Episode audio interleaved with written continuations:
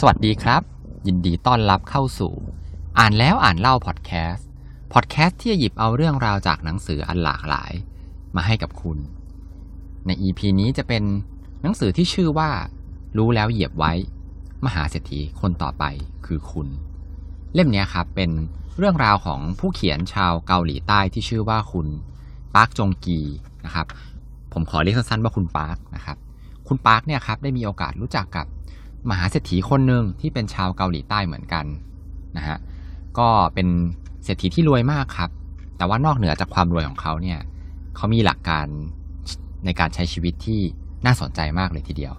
นะครับ หนังสือเล่มนี้ครับ แม้ว่าจะไม่ได้สอนเรื่องของการลงทุนนะครับ หรือว่าสอนการเป็นเศรษฐีโดยตรงเนี่ย แต่หลังจากที่ผมอ่านแล้วเนี่ยครับ ก็เชื่อว่าถ้าใครได้อ่านหนังสือเล่มนี้ครับ ก็น่าจะได้ข้อคิดดีๆนะครับ หรือว่าอาจจะเป็นการ ได้แรงกระตุ้นนะครับ แบบที่ผมเนี่ยอ่านจบแล้วก็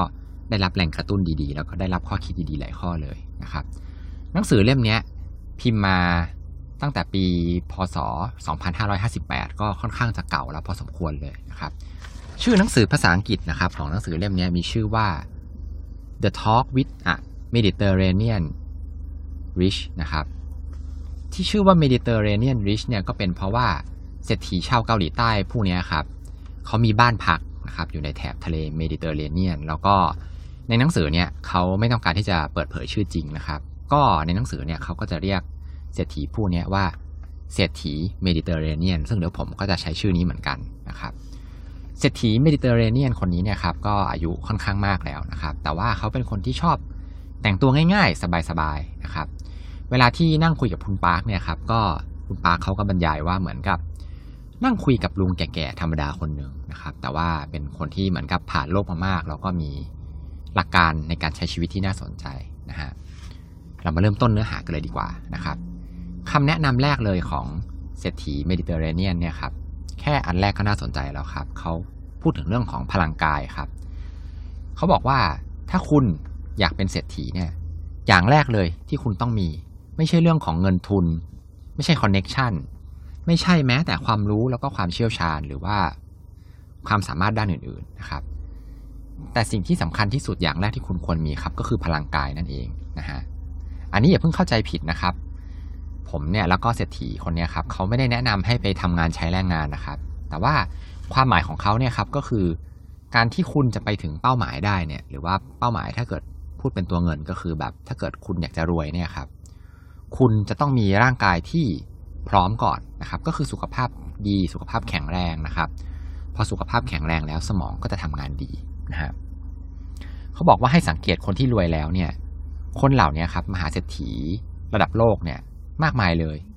จะสนใจในเรื่องของสุขภาพเนี่ยมากเลยนะครับ แล้วก็เรื่องของการกินนะครับ อาหารที่เขาเลือกกิน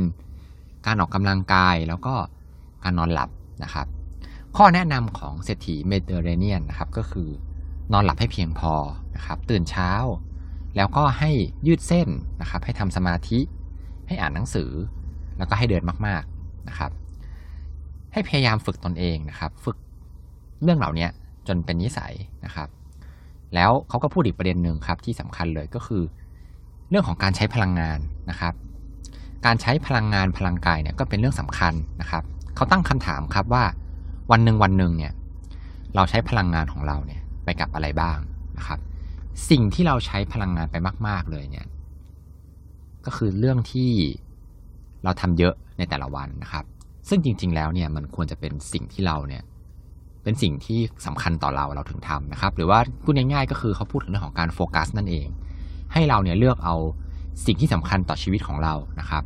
มาทำแล้วก็ให้ลงพลังกายของเราเนี่ยไปเยอะๆนะครับ แต่ว่าในทางกลับกันนะครับ คนทั่วไปเนี่ยมักจะใช้พลังไปกับทุกเรื่องเลยนะครับ แบบว่าให้ความสำคัญเท่ากันไปหมด จนสุดท้ายก็หมดแรงพอหมดแรงปุ๊บเนี่ยทำแบบนี้ครับมันก็ไม่มีเงินไม่ได้ว่าจะทำให้รวยขึ้นมานะครับ อันนี้ส่วนตัวนะครับ ผมก็คิดว่าเห็นด้วยนะครับ ก่อนที่เราจะใช้พลังของเราเนี่ย ได้เยอะๆนะครับ เพื่อที่จะไปหาเงินหรือว่าไปทำตามความฝันของเราเนี่ยครับ เราก็ต้องเตรียมตัวให้พร้อมก่อนนะครับ ถ้าร่างกายไม่พร้อมเนี่ย จะทำอะไรเนี่ยก็สำเร็จได้ยากนะครับ ดังนั้นเรื่องของสุขภาพเนี่ยครับ จึงเป็นสิ่งที่สำคัญนะครับ ประเด็นถัดมาครับเศรษฐีเมดิเตอร์เรเนียนเนี่ยเขาพูดถึงเรื่องของว่าคนรวยเนี่ยเขาใช้เงินยังไงนะครับเขาก็แนะนำว่าให้ใช้เงินเพื่อผู้อื่นนะครับ แล้วก็ให้ใช้เงินไปกับคนที่สามารถที่จะช่วยเราได้ในอนาคตนะครับ คนเหล่านี้อาจจะเป็นลูกค้าในอนาคตของเรา หรือว่าคนที่มีข้อมูลดีๆ ที่จะทำให้เราเนี่ยได้ประโยชน์ในอนาคต หรืออาจจะเป็นคนที่มีเงิน แล้วก็จะเอาเงินเนี่ยมาลงทุนกับเราก็เป็นได้นะครับ ให้ใช้เงินของเราเนี่ยในการสร้างความประทับใจให้กับคนอื่นครับ ให้ใช้เงินเนี่ยทีเดียวก้อนโตไปเลยนะครับ ให้คนเห็นดีกว่าใช้เงินแบบหยุมหยิมนะฮะเขาก็ยกตัวอย่างครับ เป็นคำถามนะครับว่า ระหว่างคนที่เลี้ยงกาแฟคุณเนี่ยทุกวันเลย ตลอดทั้งปี กับอีกคนนึงพาคุณไปเลี้ยงข้าวที่โรงแรมหรูแค่ครั้งเดียว คุณคิดว่าคุณเนี่ยจะจำใครได้มากกว่ากันครับ อันนี้เนี่ยครับก็น่าจะเป็นคนที่พาคุณไปเลี้ยงข้าวนะครับ มื้อหรูที่โรงแรมใช่ไหมครับอันนี้ครับเขาก็พูดเป็นตัวอย่างของการที่แบบ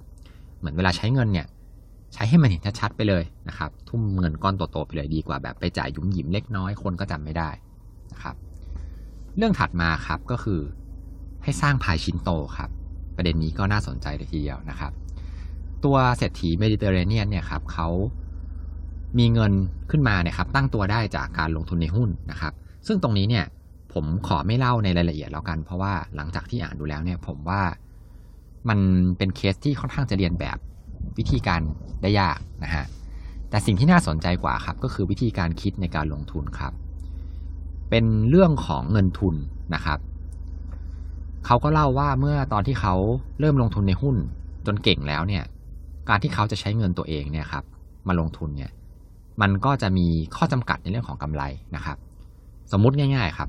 ให้เห็นภาพว่า ตัวเขาเองเนี่ยมีเงินหนึ่งร้อยนะครับ ถ้าเขาทำกำไรจากหุ้นได้สิบเปอร์เซ็นก็คือจะได้เป็นหนึ่งร้อยสิบถูกไหมครับ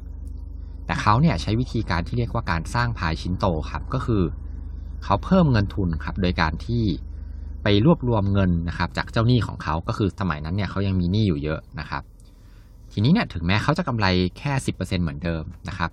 แต่ด้วยเงินทุนที่เพิ่มขึ้นเนี่ย อาจจะเพิ่มจากหนึ่งร้อยเนี่ยเป็นหนึ่งพันนะครับสิบเปอร์เซ็นเนี่ยก็จะทำให้เขาเนี่ยได้เงินผลตอบแทนออกมาเนี่ยครับเท่ากับหนึ่งพันหนึ่งร้อยนะครับก็คือกำไรเนี่ยเพิ่มเป็นหนึ่งร้อยนะฮะกำไรต่างกันมากเลยเห็นไหมครับก็คือเป็นสิบเท่าเลย เนื่องจากเงินทุนที่มากกว่าครับ อันนี้เนี่ยครับส่วนตัวเลยนะครับ ผมก็ขอเล่าขอแชร์ประสบการณ์ว่า ผมเนี่ยก็ลงทุนในตลาดหุ้นมาเหมือนกันนะครับก็จริงๆเนี่ยลงทุนมากว่าสิบปีแล้วล่ะ แล้วผมครับก็ใช้วิธีการนี้เหมือนกัน ก็คือช่วงแรก ๆ เนี่ยครับ เงินทุนเนี่ย ของผมเองเนี่ยมันก็น้อยใช่ไหมครับ ก็ผมก็เลยไปหาวิธีการเหมือนกับเศรษฐีคนนี้ครับ ก็คือไปเพิ่มตัวเงินทุนเนี่ยให้เยอะยิ่งขึ้น โดยการไปรวบรวมเงินจากคนอื่นมา ทีเนี้ยอัตรากำไรอะครับ ถึงแม้จะเท่าเดิม หรือดีไม่ดีเนี่ยอาจจะน้อยลงสักเปอร์เซ็นต์สองเปอร์เซ็นต์ด้วยนะครับ แต่ว่าด้วยเงินทุนที่เพิ่มขึ้นเยอะนะครับ ผลตอบแทนที่ได้เนี่ยครับ มันก็เลยเยอะขึ้นนะครับ ก็ต้องบอกเลยครับว่าจากประสบการณ์เนี่ยการหาเงินทุนเพิ่มนะครับ จากวิธีการต่างๆ ไม่ว่าจะอันนี้ก็แล้วแต่แล้วแต่แต่ละคนนะครับ มันง่ายกว่าการที่เราเนี่ยจะไปเพิ่มอัตรากำไรที่เป็นเปอร์เซ็นต์เนี่ยมากกว่ากันเยอะเลยนะครับ อันนี้ก็เป็นเทคนิคที่น่าสนใจอย่างหนึ่งของเศรษฐีเมดิเตอร์เรเนียนครับ ถัดมาครับ หลักการถัดมาก็คือเรื่องของการอย่าไปฝังใจกับเงินที่ศูนย์ไปแล้วนะครับ อันนี้ครับผู้เขียน คุณปาร์คเนี่ยเขาเล่าถึงตัวเองครับว่า มีคนรู้จักนะครับมายืมเงิน แล้วก็ให้ค้ำประกันนะฮะทีเนี้ยหลังจากที่ผ่านไปหลายปีเนี่ยครับก็อยู่ดีๆครับก็มีหมายสารมาที่บ้านครับ แจ้งว่าบ้านเนี่ยกำลังจะโดนยึดนะครับ สาเหตุก็เกิดจากการที่ตอนนั้นเนี่ยไปค้ำประกันเอาไว้ของเพื่อนคนนี้ครับ แล้ว เพื่อนคนนี้ไปทำให้เกิดหนี้มากมายเลยนะครับ คุณปาร์คเขาก็เครียดเพราะว่าเขาเนี่ยต้องมานั่งตามใช้หนี้ที่ไม่ได้เป็นคนก่อครับ ในณจุดนั้นเนี่ยครับคุณปาร์คเนี่ยเขาก็ทั้งโกรธนะครับทั้งเครียด เพราะว่าต้องจ่ายหนี้เยอะแยะเลยใช่ไหมครับ นอนไม่หลับ เงินเนี่ยไม่พอขนาดที่แบบให้ค่าขนมลูกไปเนี่ยยังเสียได้เลยนะครับ ในจังหวะนั้นเองเขาก็ได้มีโอกาสพูดคุยกับเศรษฐีเมดิเตอร์เรเนียนคนเดิมเนี่ยแหละครับเขาก็ได้จึงเล่าเหตุการณ์อันนี้ให้ฟัง เศรษฐีเนี่ยครับเขาก็ให้แนะนำสั้นๆครับว่าให้รีบลืมๆไปซะนะครับเขาบอกว่า อย่าไปคุณปาร์คเนี่ยเขาก็เขาก็เถียงครับว่าทำไมเหตุการณ์แบบนี้ถึงต้องเกิดกับผมด้วย ผมลืมมันไม่ได้หรอกนะครับ มันแบบกระทบกับชีวิตมากเลยนะครับเศรษฐีเมดิเตอร์เรเนียนะครับเขาก็ได้ให้ข้อแนะนำนะครับว่าเขาก็ให้ข้อคิดนะครับว่าเนี่ยมันเป็นเรื่องธรรมดาชีวิตคนเนี่ยก็ต้องเจอแบบนี้เข้าสักวันหนึ่งเธอน่ะโชคดีแล้ว ที่เจอแบบเนี้ยตั้งแต่อายุน้อยๆ เหมือนเดิมครับ ให้รีบๆลืมมันไปซะ เพื่อนของเธอคนนี้เนี่ย พอดีว่าเขาเนี่ยรู้จักคนคนนี้ด้วยกันทั้งคู่เลยนะครับ เพื่อนของเธอเนี่ยเคยเป็นแต่ที่หนึ่งเป็นคนเรียนดีมาตั้งแต่เด็ก คนแบบเนี้ยมีข้อเสียใหญ่อยู่ก็คือ เวลาล้มแล้วเนี่ยไม่รู้วิธีที่จะลุก แล้วก็ไม่เคยมีประสบการณ์หรือว่าไม่เคยมีใครเนี่ยมาสอนวิธีการลุกเมื่อทำพลาดนะครับ เงินตอนเนี้ยมันสูญไปแล้วล่ะ เราไปจมอยู่ก็เสียสุขภาพ เสียโอกาสที่จะมีความสุข แล้วก็ไปกระทบกับคนรอบๆตัวเราด้วย รีบๆลืมไป แล้วก็หันไปมองหาเงินก้อนใหม่ดีกว่า เพราะว่าไม่อย่างนั้นเนี่ยก็จะเสียทั้งเวลาแล้วก็เสียสุขภาพนะครับ ข้อนี้เนี่ยผมส่วนตัวนะครับ ก็ขอต่อยอดนิดนึงก็ต้องบอกว่าเห็นด้วยมาก ๆเลยนะครับ เพราะว่าเคยเห็นมาเยอะละคนที่แบบไปค้ำประกันให้คนอื่นเนี่ยครับโดยส่วนตัวเลยเนี่ย ผมตั้งใจเอาไว้แล้วครับ ว่าจะไม่ค้ำประกันให้ใครเด็ดขาดเลยในทุกกรณีเลยนะครับ เพราะว่ามันจริง ๆ เลยเนี่ยมันก็ไม่ได้เป็นประโยชน์อะไรกับเราเลย มีแต่ข้อเสียนะครับ เสียเงินเนี่ยครับก็ต้องบอกว่าจริง ๆ แล้วเนี่ยจากประสบการณ์ตรงนี้ก็เคยเหมือนกันนะครับ ตามคล้าย ๆ ในแบบในเรื่องนี้เลยนะครับ เครียดไปเนี่ยก็เสียสุขภาพ แล้วก็เสียโอกาสที่จะมีความสุขจริง ๆ อย่างที่เศรษฐีเขาบอกครับ แต่ว่าเหตุมันเกิดไปแล้วเนี่ยครับก็ให้เราเนี่ยจำไว้เป็นบทเรียนดีกว่านะครับ เป็นบทเรียนอันมีค่าแล้วก็ เตือนตัวเองว่าอย่าไปทำพลาดซ้ำแบบเดิมเนี่ย ผมว่าแค่นี้มันก็คุ้มแล้วนะครับ ก็ให้มันเป็นบทเรียนไปนะครับ สุดท้ายครับใน part สุดท้ายของหนังสือเนี่ยครับเขาได้พูดถึง 18 ข้อคิดจากเศรษฐีเมดิเตอร์เรเนียนนะครับที่ให้ไว้กับคนที่อยากจะเป็นเศรษฐีนะครับ ก็เดี๋ยวผมจะไล่เป็นข้อๆนะครับ เลือกเอาข้อที่น่าสนใจมานะครับ ข้อแรกเลยครับ เขาบอกว่าครอบครัวคืออันดับแรกนะฮะเมื่อเรามีการตัดสินใจที่ยากลำบากเนี่ยให้เราคิดถึงครอบครัวก่อนเสมอเลยนะครับ ว่าจะมีผลกระทบอะไรเกิดขึ้นกับคนในครอบครัว แล้วก็ให้คิดไว้เสมอว่าครอบครัวสำคัญที่สุดนะครับ ความสัมพันธ์ในครอบครัวเนี่ยเป็นเรื่องที่สำคัญนะครับ ต้องรักษาเอาไว้ให้ดี ข้อที่2ครับห้ามรักลูกมากเกินไปนะฮะอย่าเลี้ยงลูกสมบูรณ์พูนสุขเกินไป แล้วก็สำหรับใครที่มีเงินนะครับ ก็ไม่ควรให้ลูกเนี่ยรู้ว่าเราเนี่ยมีเงินมาก ควรจะเลี้ยงเขาให้หัดพึ่งพาตัวเองเนี่ยดีกว่านะครับ ข้อคิดถัดมานะครับ ก็คือให้บริจาคเงิน 1%ของรายได้นะครับ เขาบอกว่าการบริจาค 10%เนี่ยมันมากเกินไป 1%เนี่ยแหละกำลังดีละแล้วก็อย่าไปเสียดายเลย เพราะว่าในโลกนี้ยังมีคนที่เดือดร้อนอีกมากเลยนะฮะข้อถัดมาครับก็คือให้ทำใจให้กว้างเอาไว้ อย่าไปหวั่นไหวกับเงินก้อนเล็ก ๆ นะครับ ใจเราเนี่ยต้องกว้างก่อนนะครับทำใจให้กว้าง จะได้บรรจุสิ่งต่างๆ ได้มากขึ้น อย่ามองโลกแค่ที่คุณเห็น แล้วก็อย่าเชื่อมั่นในความคิดของคุณเนี่ยแค่ฝ่ายเดียวครับ ข้อถัดมาครับอย่าอิจฉาในเงินนะฮะ เมื่อเพื่อนคุณรวยขึ้นมาเนี่ยครับก็ให้ดีใจไปกับเขา เงินในโลกเนี่ยมันมีมากมายเลย ถ้าเกิดเราโมแต่อิจฉาเนี่ย ใจเราก็จะมีแต่ความทุกข์นะครับ คือถ้าแบบเพื่อนรวยก็ให้ดีใจไปกับเขาด้วยนะฮะข้อถัดมาครับ ให้ลงมือทำอะไรก็ได้นะครับ อย่าอยู่นิ่งๆ เมื่อเราลงมือทำเนี่ย สุดท้ายแล้วเราก็จะเกิดความชำนาญนะครับ ข้อถัดมาครับบอกว่า คนคือคำตอบนะครับก็คือ ข้อแนะนำข้อนี้ครับก็คือให้เราเนี่ยพยายามทำดีกับผู้คนเอาไว้ นะครับ ข้อถัดมาครับ อย่าคาดหวังในตัวของผู้อื่นนะครับ ก็คือ อย่าไปหวังโอกาสที่แบบจะเกิดขึ้นนะครับ บางทีเนี่ย อาจจะไม่ได้รับโอกาสหรอกแต่อาจจะถูกหลอกแทนนะฮะข้อถัดมาครับ โลกเราเนี่ยไม่มีการเหนื่อยเปล่าหรอก ให้เราพยายามนะครับในสิ่งต่างๆนะครับ การลงมือทำเนี่ยถึงแม้ว่า จะมีผิดพลาดบ้างเนี่ยก็ช่างมันนะครับ คนที่ทำมากก็จะยิ่งเก่งมาก ข้อถัดไปครับก็คือเรื่องของการเดินทางนะฮะเขาบอกว่า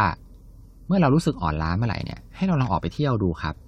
แล้วคุณเนี่ยก็จะได้รับพลังงานใหม่ ๆ ได้รับไอเดียใหม่ ๆ เข้ามา รวมถึงหายเครียดด้วยนะครับ ข้อแนะนำถัดมาครับก็คือให้เราสนใจในเรื่องของศิลปะบ้างนะครับ ข้อถัดมาอีกครับก็คือให้เราถนอมร่างกายนะครับ อันนี้ก็รู้กันดีอยู่แล้วนะครับ ให้รักษาสุขภาพให้ดีนะครับ ถัดมาครับให้เรา สังเกตคนรอบๆตัวของเรานะครับ เราอยู่ใกล้ใครเนี่ยก็จะคล้ายกับคนคนนั้นนะครับ ก็คือข้อเนี้ยเขาแนะนำเรื่องของการเลือกคบคนนะครับ ให้เราเลือกคบคนให้ดีนะฮะแล้วก็อย่าลืมหาเวลาส่วนตัวบ้างนะครับ เพื่อที่จะมีเวลาคุ้นคิดกับเส้นทางชีวิตของเราว่า เราเนี่ยตอนเนี้ยเราเดินมาถูกทางหรือเปล่านะครับ แล้วก็อย่าโอ้อวดนะครับ การโอ้อวดเนี่ยทันทีที่คนอื่นๆ ฟังคุณโอ้อวดเนี่ยพวกเขาเนี่ยก็จะกลับกลายเป็นศัตรูของคุณในทันทีนะครับ ข้อคิดถัดมาครับ เงิน เวลา นัดหมาย แล้วก็สัญญาเนี่ยจงรักษาสิ่งพวกนี้นะครับทำให้มันชัดเจนนะครับ ถ้าบอกว่าให้ก็ต้องให้ ถ้าบอกว่าทำก็ต้องทำนะครับ รักษาสัจจะในคำพูดของเรานะครับ เนื้อหาเหล่านี้ครับก็คือเป็นบางส่วนเท่านั้นเองของหนังสือเล่มนี้นะครับ หนังสือเล่มนี้ครับ อ่านสนุกมากเลยนะครับ เป็นเขาจะเน้นเป็นเรื่องเล่านะครับ อ่านได้ง่ายนะครับ แต่ว่าได้ข้อคิดดีๆเนี่ยเยอะเลย นะครับ ก็เล่มนี้แนะนำสำหรับทุกคนเลยนะครับ สุดท้ายก่อนจะจบใน EP นี้ครับก็ขอให้ทุกคนมีความสุขในการอ่านหนังสือที่ชอบ แล้วพบกันใหม่ใน EP หน้าครับ สวัสดีครับ